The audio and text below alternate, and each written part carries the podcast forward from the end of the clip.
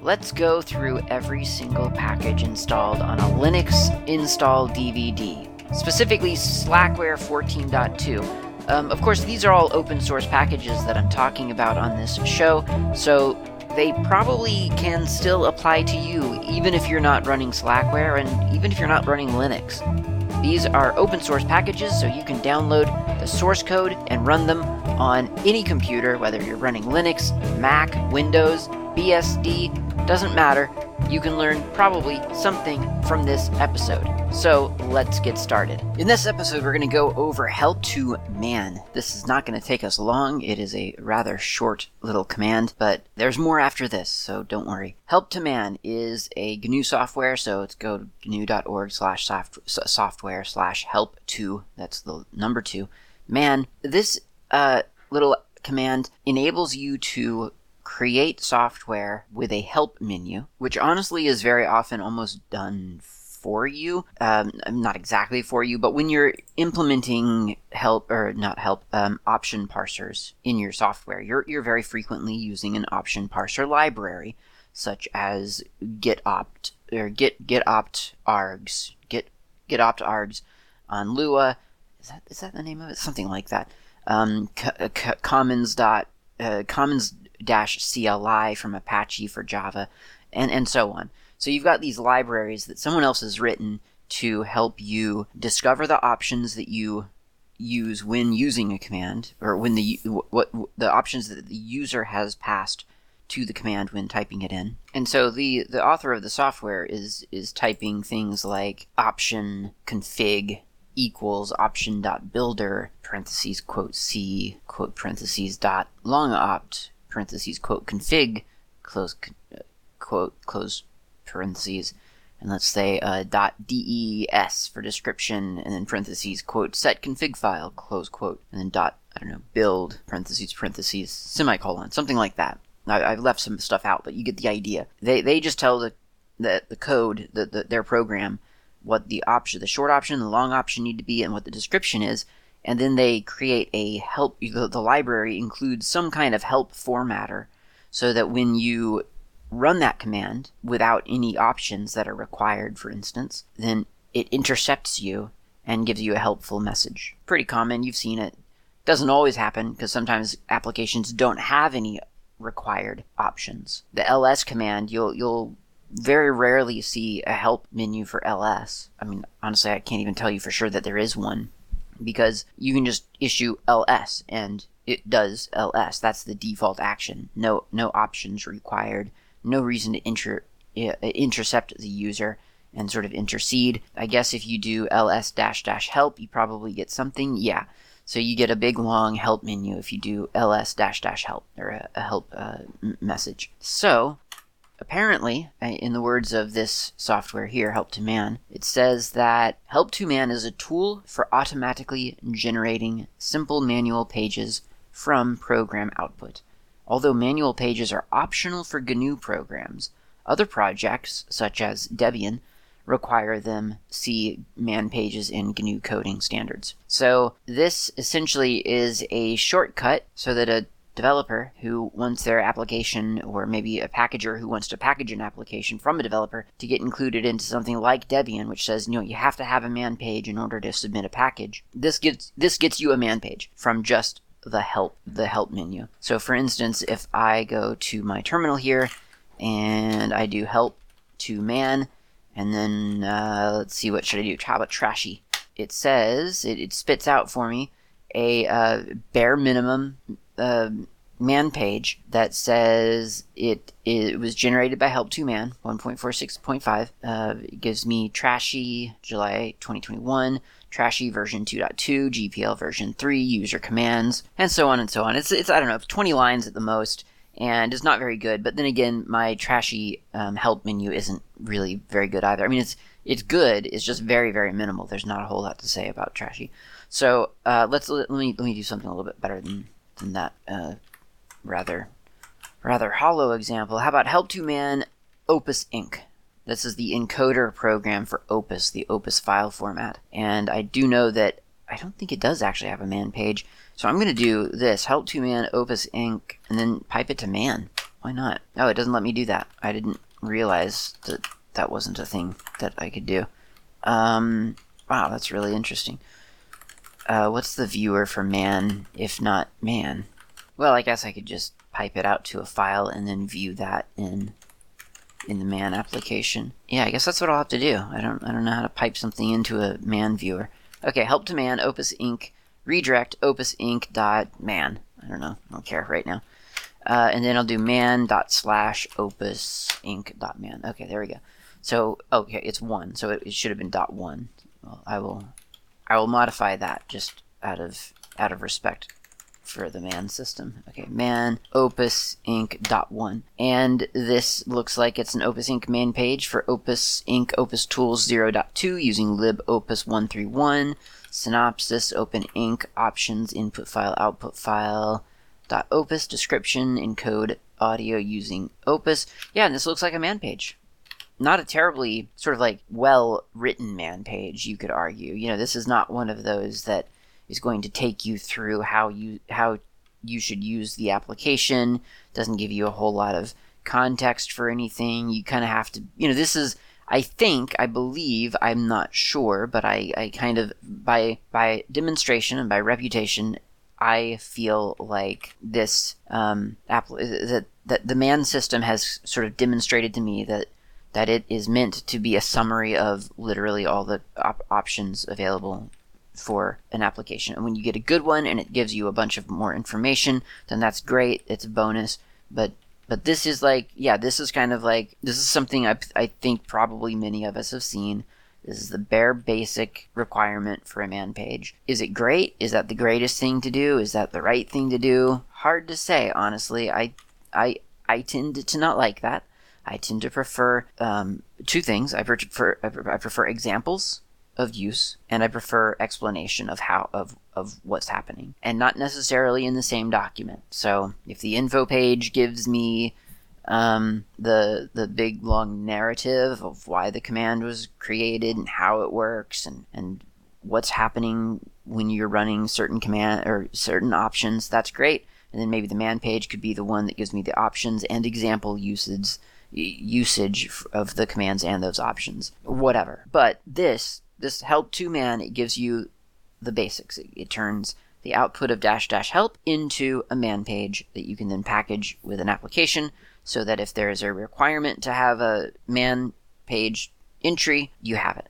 And I think from GNU Software's perspective, I think that they really do intend, especially since it says right here in the in the sample man page, this documentation is kept in info, so run info whatever, I'm I'm I'm pretty sure that what their intent is that their their programmers, GNU project maintainers, are going to be creating info pages, and then in order to get the application into Debian, then you would run help2man so that you'd have a man page and a little disclaimer at the bottom saying, hey, you should really go read the info pages. The whole thing seems like a big workaround you know, it's, it's just it's really kind of silly because Debian's requiring this, so then we give them a token version of that. But eh, but but really, what we're trying to do is secretly point them to the info pages. And does anyone really using info pages? And and why are we requiring a man page if all we're going to get really is the output of a help page i mean isn't that isn't that i mean then at that point why are we requiring man pages so yeah it's it's a little bit messy it's a little bit awkward i don't love it um and I, I kind of wish that we, as Linux users, could sort of get all of this stuff straight. I think that the info pages, as I've said, are really, really nice. They're, it's a great little system. It's a hyperlinking, dy- not dynamic, but it's hyperlinked um, document in your terminal. No external viewer required. I mean, not that man pages require external viewers, but it is it is quite nice. It gives you kind of that website type experience so in, in info page, it, it's well organized. It has lots of opportunity to give you lots of information about an application. C- can give you use cases and, and command examples and all those other things. Man page is great for a quick reminder of what you need to do. But then again, isn't that just what dash dash help is? So that's kind of weird. Um, but maybe man page could be the thing that cheat is. And if you don't know what cheat is, then you should I should do an episode on cheat sometime. actually, um, because I've I've recently been working on a, a, my own version of Cheat, and um, it, it's a it's a great like I'm just doing the display part. The cheat sheets themselves are maintained in someone else's Git repository, but it's, it's a great little system that I, I like a lot. So, should talk about that sometime. But anyway, that's what help2man is. That's the only executable in that package. So that's it. That's done. We're done with help2man. That wasn't so bad. But now we need to move on to the next package in the list by Alphabet, and that is Indent. Indent is a pretty simple little application, but I need some code to um, to have it work on. So I'm gonna uh, take this old Hello World C application and write it. Actually, I'm gonna I'm gonna do a couple of things to it. I'm gonna I'm gonna force everything to the left, so there's no indentation in this code. So let's do that first, and then I'm gonna run indent hello.c, and now I'll take a look at hello. Oops, darn it, that was bad. Um, then I'm gonna look at hello.c, and I, I, I see that the file has been modified. Modified. There there is indentation. It's been restructured. So the way that I write hello world in C, or, or really more broadly, the, the way that I write um, a lot of code is I do, well, first of all, I do the declaration um, of the return type and the name of the function all in one line. So int main, parentheses, parentheses, and then the curly brace on that same line. I never put the curly brace on the next line. I don't know why. It's just what it's just I guess what I got used to or something. Um, so now that indent has worked on it, it has separated int and main. So it does int main parentheses parentheses, and then yet again the curly brace on its own little line, and then it indents whatever uh, contents I had. You know, printf um, parentheses quote hello world close quote, close parentheses, semicolon, return zero, semicolon, takes those and indents them, it looks like one, two spaces, and then again on their on its own line, it closes the curly brace. So completely very, very reasonable and very neat looking code. What happens? How how how good is indent? What if we put everything on uh, one line? Not everything, but like include standard io.h on one line, and then the next line int main parentheses parentheses brace print f parentheses hello world or whatever close parentheses semicolon return zero semicolon curly brace. Literally two lines of code. And now i'm going to pipe it through or not pipe it through i'm going to do indent hello.c again. And now cat hello.c again. And it's rendered the same thing. So it's separated uh, the int from the main and it separated the curly braces so that the the curly braces are on their own line. It's quite nice. Really, really neat looking. Very, very tidy. Uh, this is really cool. I think that this does a couple of things. I think it shows, and there's actually quite a few options here. Uh, you can do dash dash blank lines after declarations. You can do dash dash blank lines after procedures. Dash dash blank lines before block comments. Quite a quite a few options about sort of where where it goes. Um, this is funny. Uh, dash dash Bill dash Shannon or dash dash blank dash before dash size of. I'm assuming Bill Shannon is the person who who either wrote or requested that particular feature. Dash dash GNU dash style and no, for the record, I don't know who Bill Shannon is. Use GNU coding style. This is the default. Uh, dash dash Linux style. Use Linux styling codes dash dash tab size dash dash use tabs and so on. So it's it's a pretty pretty neat and tidy application with lots of modification options for the user. Talks a little bit about the choices being made and how to use things. This is nice. This is very nice. Yeah, pretty pretty nifty. Um, Bill Shannon is not listed as one of the authors, so I still don't know who Bill Shannon is. And um, I think one of the things that this really, really shows me, I could be wrong, but I feel like it is because the explicit nature of C syntax that a program like this is able, a, a relatively probably simple application like this, is able to exist.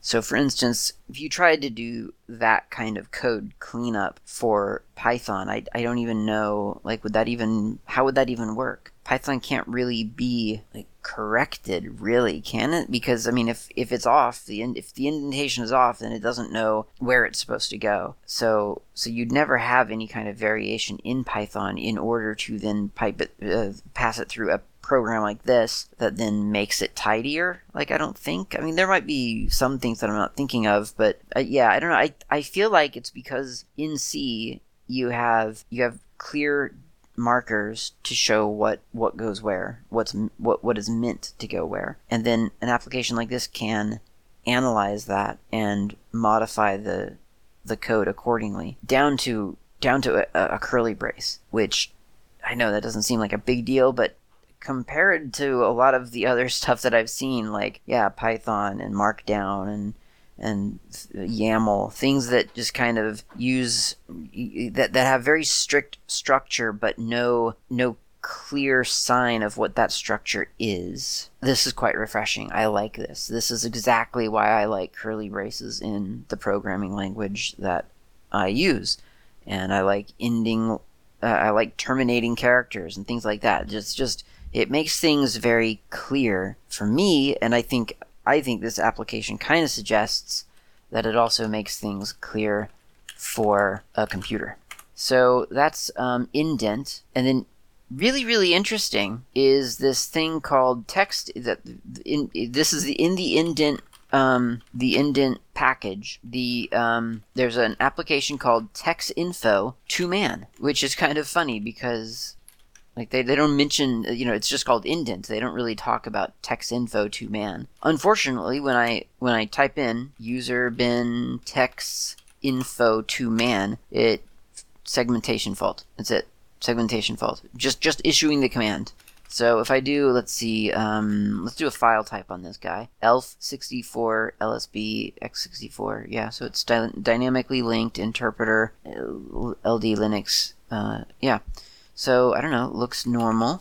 LDD says that it, really doesn't have any dependencies to speak of. So yeah, I'm not really sure why texinfo2man would be segfaulting as I try to execute it, unless unless it, it requires maybe could it be that it's it's so I don't want to say poorly written, but maybe not. It's not um, robust enough to maybe to handle when someone doesn't give it an argument. Like that would be crazy. So let's do a.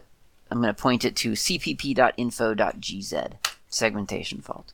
So TextInfo uh, to man apparently doesn't work. I don't know if it's just not working on my setup or whether it is something that doesn't work in general, but I'm I'm not getting that that works. Now we need to talk about Intel Tool, and that is a package for internationalization. Get to that to that package so we can see what kind of executables are um, are included. And there's intltoolize, Intel Tooli, uh, intltool update, prepare, merge, and extract. I think this tool was mentioned briefly during the gettext analysis when we were looking at gettext, such as we did. I, have never, like I said, when I was doing gettext, I've, I've never done this. I've never even gone through this experimentally, and so I'm going to just kind of gloss over it right now with, with it with the intent to do a a better tutorial for both gettext and intltool once I translate a project myself, which I do have on my long to do list. There is a project that people are actively asking for to, to, to have it be made translatable, and since no one else is doing that work. is going to fall on me, so I will. I do intend to do that at some point, and then hopefully I'll know a little bit more about how gettext and intltool work. But intltool, I can say this of it: it's a command that takes text from an XML file that is meant to be translated, or the, that has translatable strings listed in it, and it kind of does the switcheroo, the, the merge of things that have been translated to things that are translatable and mashes them all together. This happens at build time. You make the translation files once, you commit them to your repo or whatever, or your community does, and then at build time, depending on their locale, intltool detects things that need to be translated. There is a, much like there is a gettextize command, there's an intltoolize command, and that, as long as it's an auto it's an auto tools project. It knows where to search for what it calls interesting files. It can do that as long as you have what is the command in configure.ac it underscore prog underscore intl tool. That's the the the macro that you're triggering in configure.ac. Once you have that, then you can do intltoolize, and it generates, if it needs to be generated, po slash makefile.inin. Of course, without the infrastructure of a translated project, it really doesn't do a whole lot. But the other commands like intltool extract, well, that does the extraction of those strings that are translatable from the XML. And then there's the intltool merge, which merges the translatable strings back in, and so on.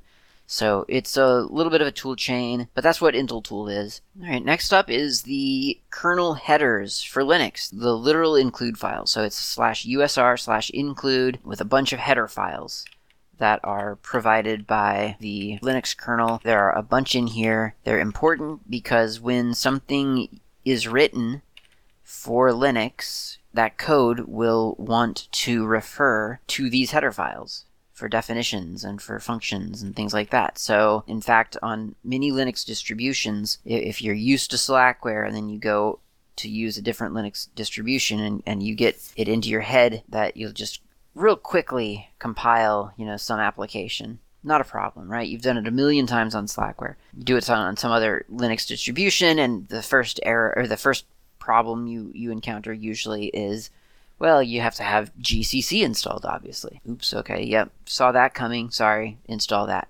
All right, next up, let's let's do the compile now.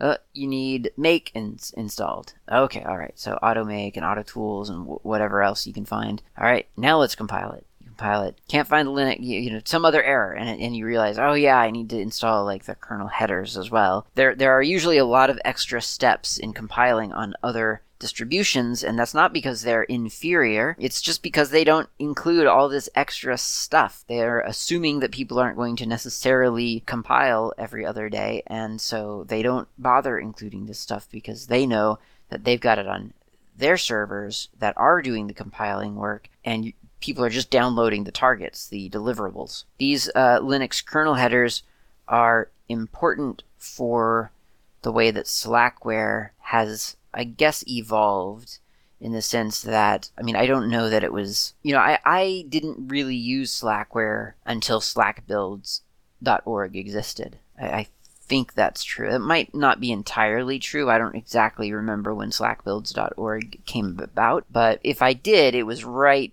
you know, just right before Slack builds because I don't remember necessarily a time when I wasn't able to just go to Slack builds, download a script, and compile something. So I don't know how people usually did software, extra software installing prior to having really easy build scripts. I assume it was essentially the same way. I mean, you just, instead of having a build script, you just downloaded the application and started compiling and that was certainly what I was used to when I started on Slackware. I had been I'd been running Unix for I don't know like a year, maybe two years. No, probably just a year. Felt felt longer than I think it probably was, but yeah, I'd been running just just Unix, and I the only way I knew how to do really anything on that was to compile software from source because you you couldn't find you couldn't find the packages pre-compiled I mean, you could find some, but not not a, not many. And I didn't. I don't think I knew about package source at that time. I assume that would have existed then. So I was just compiling stuff, stuff, stuff just from from source code. That was like normal for me. So when I got to Slackware and discovered that the one of the main paths of installing software was compiling it, it just felt natural. Like I didn't even I didn't think that that was strange. I didn't think to question that or want for more. So, having the kernel headers included as a package, it's a, a nice luxury. Now, if you download a different Linux kernel and compile that yourself, you're na- naturally getting the header files for that as well. So this isn't something, be, it, it, it's in a separate package, I think, because they're not strictly required to run Slackware. You don't need these installed. You don't you don't need a lot of what's in the D for development directory installed on Slackware if if all you actually intend to do is run Slackware. You have no intention of developing on Slackware. You have no intention of compiling a bunch of code. You don't need m- most of D for development, if any. I, would have to I'd have to relook at the the list and maybe you know do a trial install without D. But it's it's not something that you necessarily need kernel headers, you don't need it eh, unless you're going to compile. And just I think in practice that that means a lot of people need the kernel headers when they're running Slackware. But technically, it's been broken out into its own package. But but actually, you get the you get those headers when you download a new kernel to compile a new kernel, if if that's what you do, which is it is something that I do. So I I do have kernel headers. All right, next up is libtool, and libtool is another GNU project. It's the. Oh, I see what they did.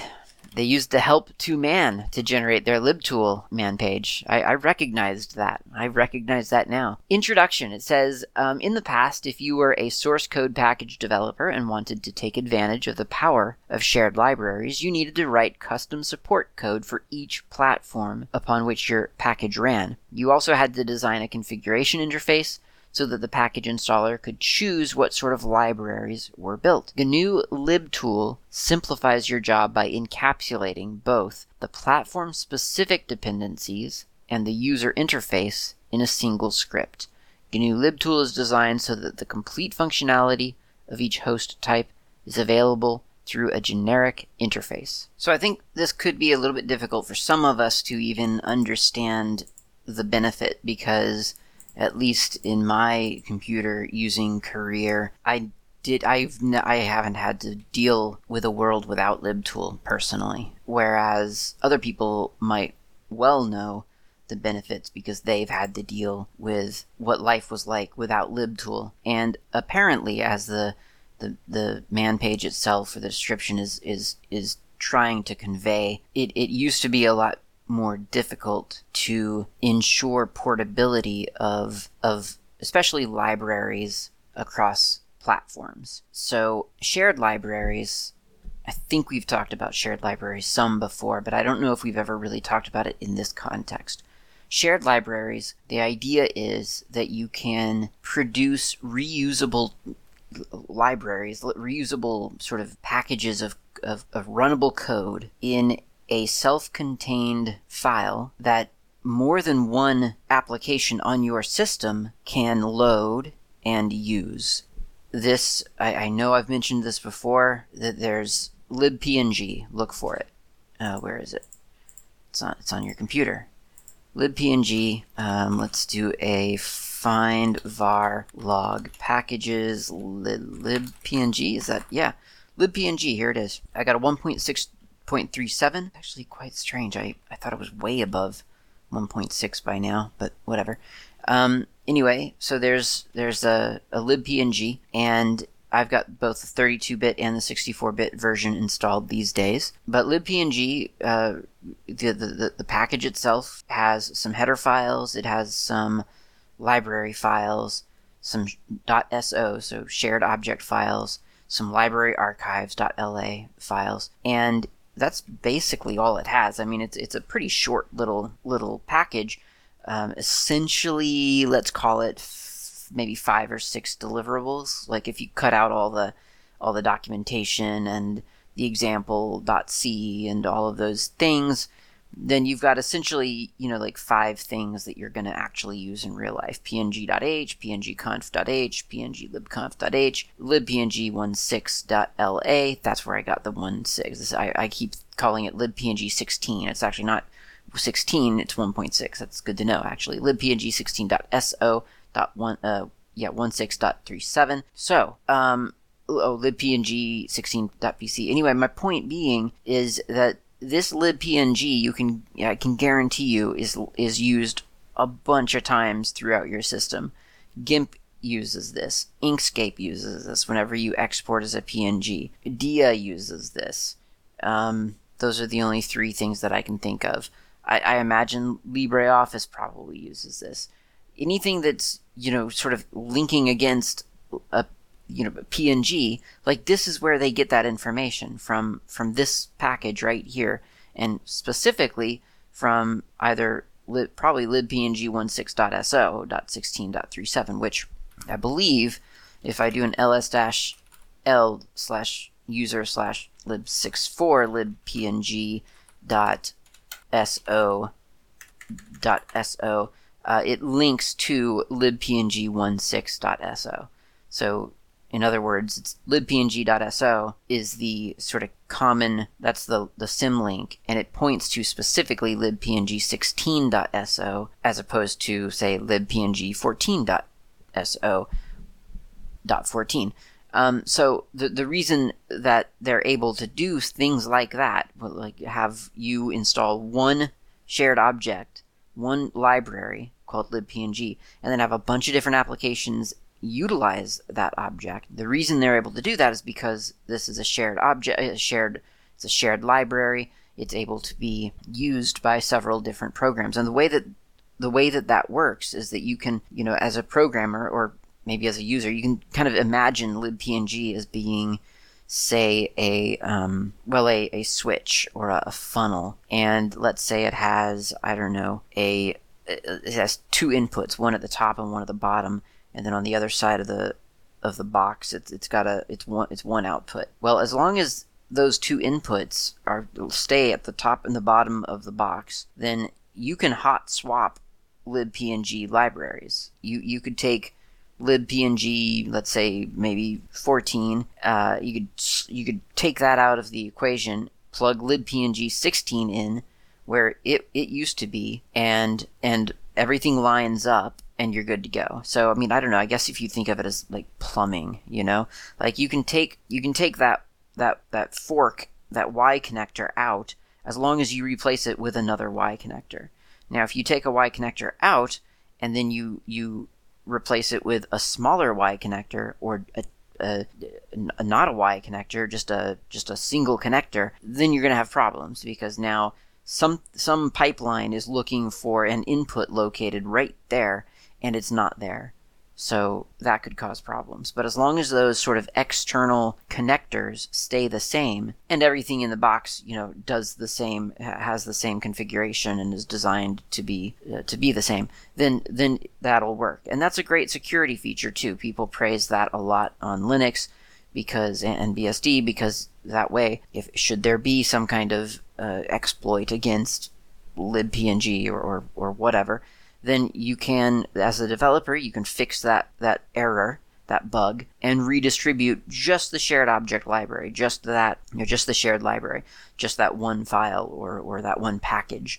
And then people can drop that in, symlink libpng.so to libpng17 or, or 16.339, and, and everything's back up and running. So that's a kind of a big deal. And the idea, yeah, I, I guess is just the idea of almost a plugin structure, but on a major scale. So it's it's not just a plugin that you load into your application. It's not a not a little script. It's it's part of the application itself. Now, shared libraries can be loaded at different times, and you may have you may have seen this before. Um, it, if if an application happens to load its shared libraries when you launch the application, then there's a lot of flexibility when you're trying to, when, when you decide to sort of tell the application where to look for its, for, for whatever it needs. Uh, the LD underscore preload environment variable can w- will change where a where a um, where an application looks for a, sh- a .so file. So you may know that normally LD under or you may know normally that the linker that's going to sort of hook this shared object into your bigger application, you may know that normally it looks in slash user slash lib64. But for whatever reason, maybe you maybe you're testing a, a, a new one. Maybe you want to make sure that you know before you swap everything out on your system, you want to make sure that the new one that you've um, you've made works.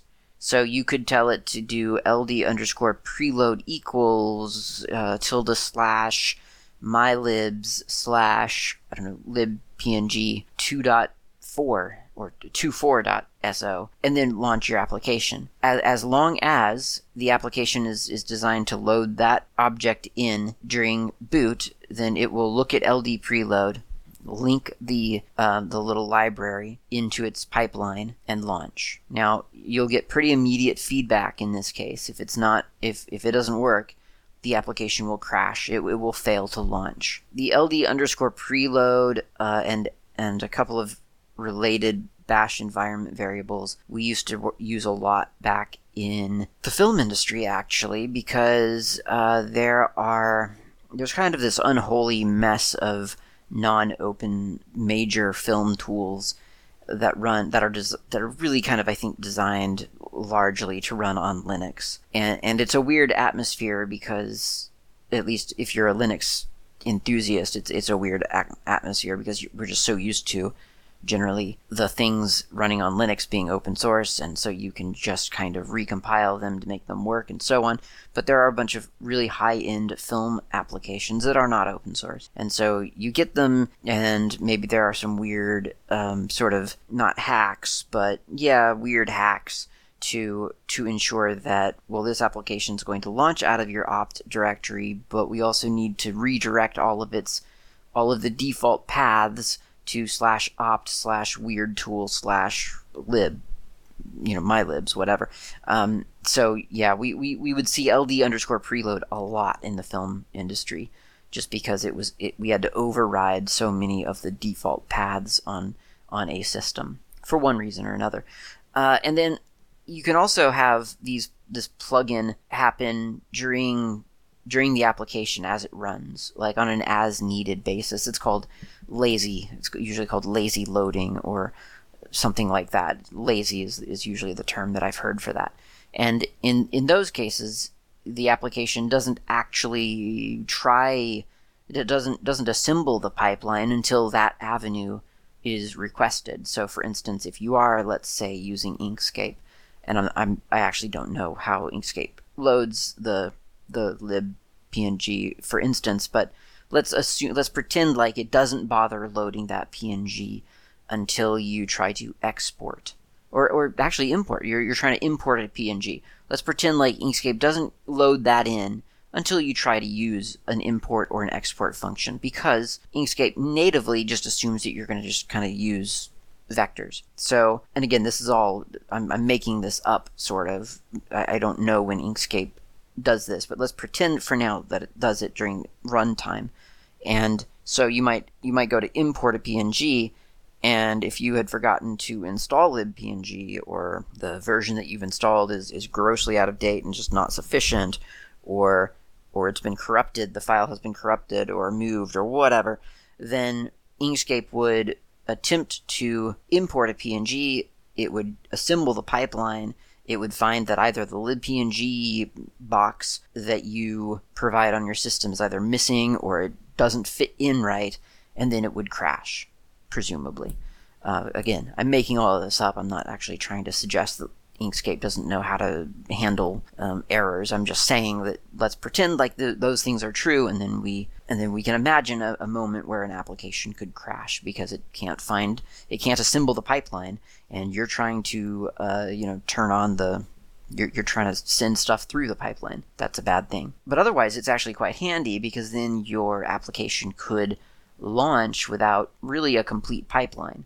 So it might launch faster. It might launch um, it, it might be able to use less memory because it doesn't ever have some things loaded at all because you just never used the PNG functionality in that application or whatever functionality. I'm just using, again, PNG, I'm just randomly using that as an example. Well, not so randomly. I'm using it as an example because that's the one shared library that I've had the most sort of fun with. So that's that's what shared libraries provide. The problem, one a problem is that on some systems there aren't shared libraries. And then another problem or another situation might arise where by for whatever reason you don't want to use a shared library. Don't know why you wouldn't, but let's say you you, you don't want to. So in those cases, apparently before the days of yore, um, you would have to sort of if if you want to do guarantee that your code would compile and function correctly across many Unix platforms, or I guess probably even other platforms, then you'd have to design the answers for each platform yourself. libtool changes that. It abstracts a bunch of the things that you would normally have to worry about away from you and takes care of it on its own. And it also auto detects what kind of system it is compiling on. So it knows whether to try, whether it's going to shoot for a shared library or a static library, and so on. I think this is probably pretty difficult to to demonstrate, to be honest, because um, it, it doesn't it, you know it kind of applies in very specific situations um, not only reliant upon the code itself like you, you you would need demo code that would create a library and then be called by some other application so that's getting a little bit complex probably worth doing someday but i don't know that i'm that dedicated to this. Um, so i'm gonna i'm gonna do two things. One i'm going to demonstrate the, the easy the easy solution, the easy way um, that you would use that you could use libtool in real life very quickly without without really having to think about it. Because libtool actually in a way is designed to extend automake uh, uh, yeah auto auto tools i guess generally but yeah um, so i'm to take a drink of coffee here i'm aware that i haven't done a coffee break and it doesn't look like we're to get to it this episode because we're getting pretty late in the show, and I just kind of want to power through libtools. So, um, so here's I, have just downloaded GNU Hello. It's the default Hello World application for for the GNU project. It's pretty um, it's pretty basic to be honest, but I think it'll kind of demonstrate just like I say the easy way to to get this uh, to, to to use libtool. This is kind of one of the the common ways that you're going to encounter it. So I've just untarred hello into hello-2.9, and then I'm going to do a make, I mean a dot slash configure, and then I'm going to do, uh, actually I won't even make, I don't even have to make it, I'm just doing a dot slash configure. Now by default, GNU Hello does not invoke libtool. It does not assume that you have libtool on your system. It makes no mention of libtool. I can prove this with grep by doing grep dash capital H lowercase i lib tool makefile and there's no results there okay so we'll just take that um, on faith that that means that this does not use libtool for a moment. And now i'm going to change directory and get another copy. So i'm going to change that directory actually. I'm going to move that directory to hello-2.9- no libtool. And then i'm going to untar a new copy of it.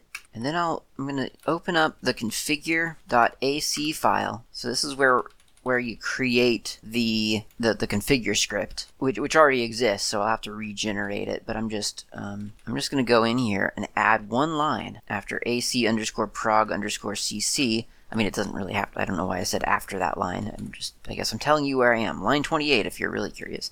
lt underscore init parentheses square bracket dl open close square bracket close parentheses. There we go.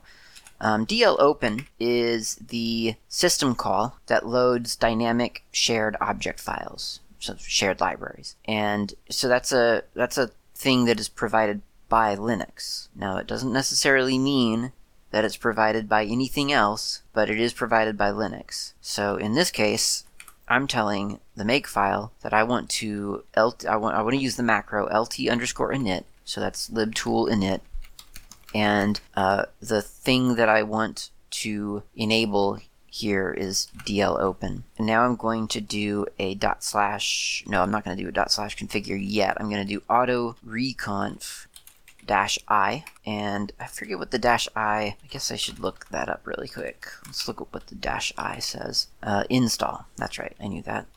Uh, so that creates some stuff. Did it work? Yes, it apparently did work. Okay, so now I'm going to do autoconf, and I believe that works as well. well. That's really nice. And now I'm going to do auto make dash dash install dash missing, just to make sure we get everything. Oh, does that not? auto make doesn't have that flag? I thought that was the flag where I usually used that. Apparently not. Okay, so just auto make then. Whatever. So now I should be able to do a dot slash configure, and that processes. It's I feel like it's a little bit longer this time too. I wouldn't swear to it, but it definitely feels like it's taking longer to do the dot slash configure.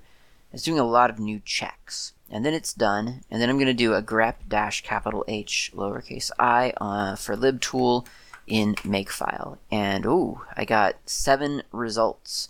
So I've got a makefile hit that uh, references libtool a couple of different times. Oh, much more than seven hits. What am I talking about? Um, wow. libtool.m4, um, libtool, libtool builder, um, libtool.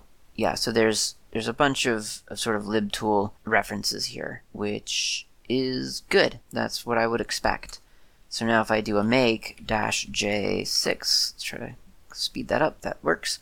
Uh, apparently that worked, and then I could do a well. I could execute the the program and it would work. I don't, I don't know really what that would um, actually prove in any way. So I guess that doesn't really make that big of a difference. The point is, I think that the lt underscore init parentheses square bracket dl open close square brackets close parentheses is a really easy way to bring libtool into your makefile. It, it requires a couple of things from your macro collection, of course, but I'm assuming that comes with with libtool. Let's find out. libtool 2.4.6. Yeah, AC local M4, LT libtool.m4, LTDL. That's the um, that's libtool's sort of implementation, or I think mimicry of DL open. LT options.m4, LT sugar. So yeah, there's a couple of different macros in here included with libtool. So it gives you a whole sort of gives you you know when you install and use libtool and you, you might have to require it uh, of your of your users you know it's it is it's something that they'll have to have as well when they're compiling the thing if if if that's what they're doing but um, i mean on, generally on linux you're i think most people are going to have it anyway but that's what libtool that's the easy way to use libtool is just invoke it in a make file and let the system figure out. And that's what libtool is designed to do. It'll figure out whether you what kind of features you need to use within libtool in order for you know in order for you to to, to be able to sort of take advantage of of what it has to offer. Okay.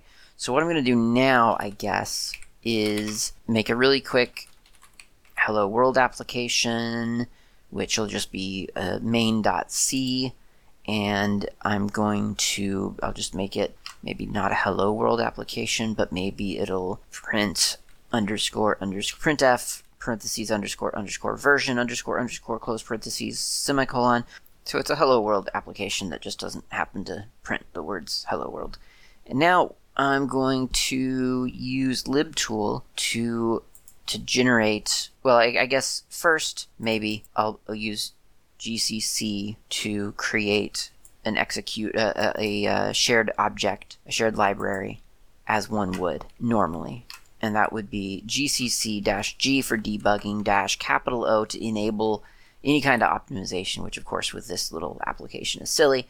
Uh, and then dash C, which does the um, Oh man, will I be able to figure out what that stands for? Probably not. Dash C option option says not to run the linker. There you go. That's that that is I I did figure it out. Good for me.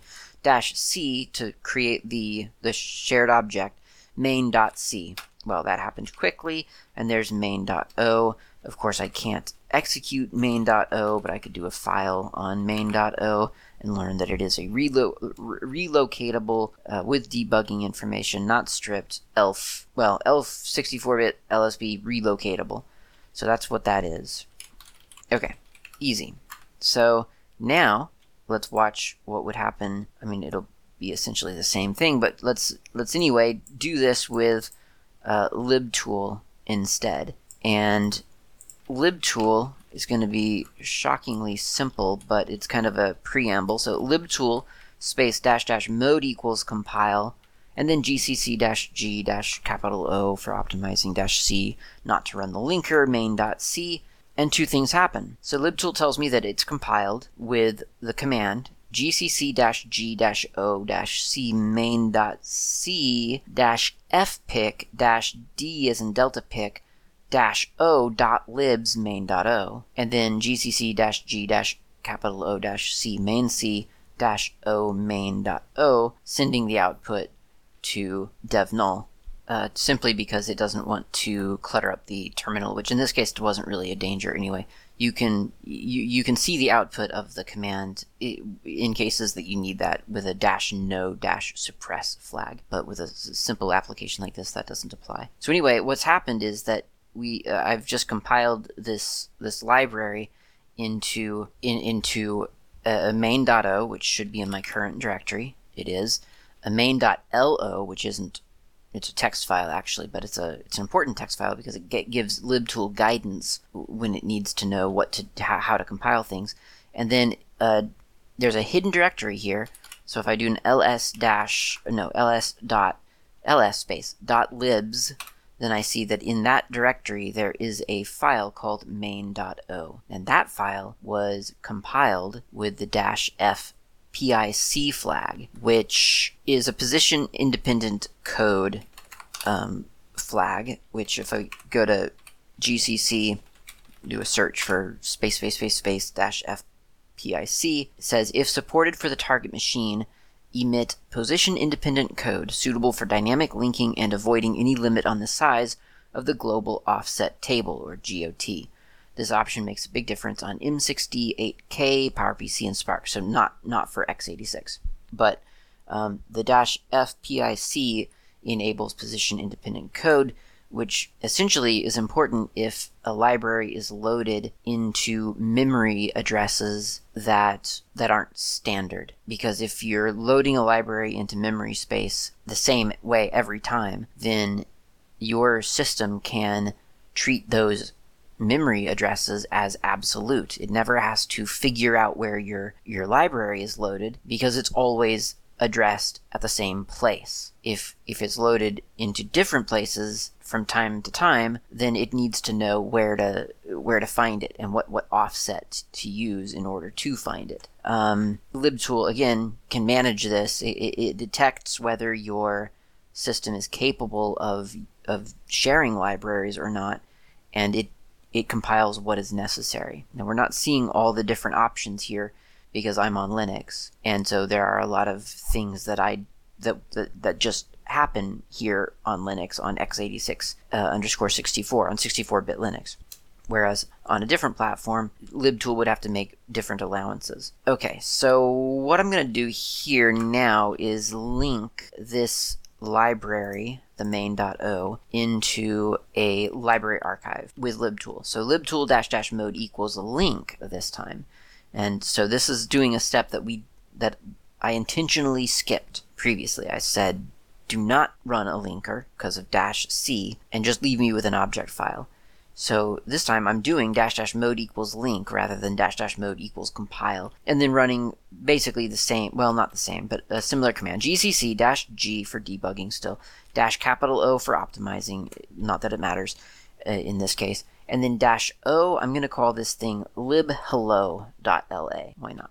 And then the thing that I want to add to that archive is main.o in my current directory and I get an error, or a warning actually, sorry, a warning. And it says linking the shared library libhello.la against the non-libtool object main.o is not portable. Now again, if you're doing this with AutoMake and AutoTools and you've just got LT underscore init for your to bring in libtool, all of this goes away. Like this is all handled by by libtool. This is just doing it manually. So it's telling me that's not portable. And the reason that's not portable is because, well, it ignores anything that libtool knows about your system. So instead of doing that, I'm gonna I'm gonna think I'm gonna trash libhello.la, and now I'm gonna run the same command libtool dash dash link uh, mode equals link uh, gcc dot dash g dash o dash o libhello dot la main dot lo. Oops, lo instead of just main.o. So now I'm linking it against a libtool object file. And this time I don't get a warning it's happy with that, and it's run a bunch of extra commands to account for what it needs to do, what it knows that it needs to do um, for for all of this to work. And specifically, it's it's, um, it's doing some cleanup here from some temporary files. It runs the AR archive command against the, the the object that it knows it needs, and then it runs ranlib and so on. So it's happier this time. Now, again, a lot of this is kind of imaginary because on 64 bit, a lot of it's like we're not getting the full advantage of this. But I mean, I guess we are because because it's working. Um, but I guess in real life, we would probably be more excited about this process if we were, you know, doing it diff- on two different platforms. So, um, that's kind of it, to be honest. Um, that's libtool. It's kind of what it does. Uh, I feel like I could have done with a better example, but I just didn't know how to generate one, to be honest. Uh, so I think probably at the end of this, it's safe to say that the fact that this seems not impressive means that we're in a really good place right now. Like, we don't have to worry about stuff that potentially we would have to worry about in a time before libtool. Um, you can hear all kinds of horror stories if you look hard enough online about yeah what it would take or what it takes to to to sort of account for all the different platforms out there without libtool. And we all know how bad i think it feels to have to reinvent the wheel. And that's essentially what libtool is. It's the wheel that we don't have to reinvent it targets lots of different platforms. You do not have to worry about how your code is going to get compiled on different platforms because libtool can detect what it needs and compile appropriately. That's it, I think, for libtool. That is it for this episode. Thanks for listening. Sorry for the lack of a coffee break. I will talk to you next time.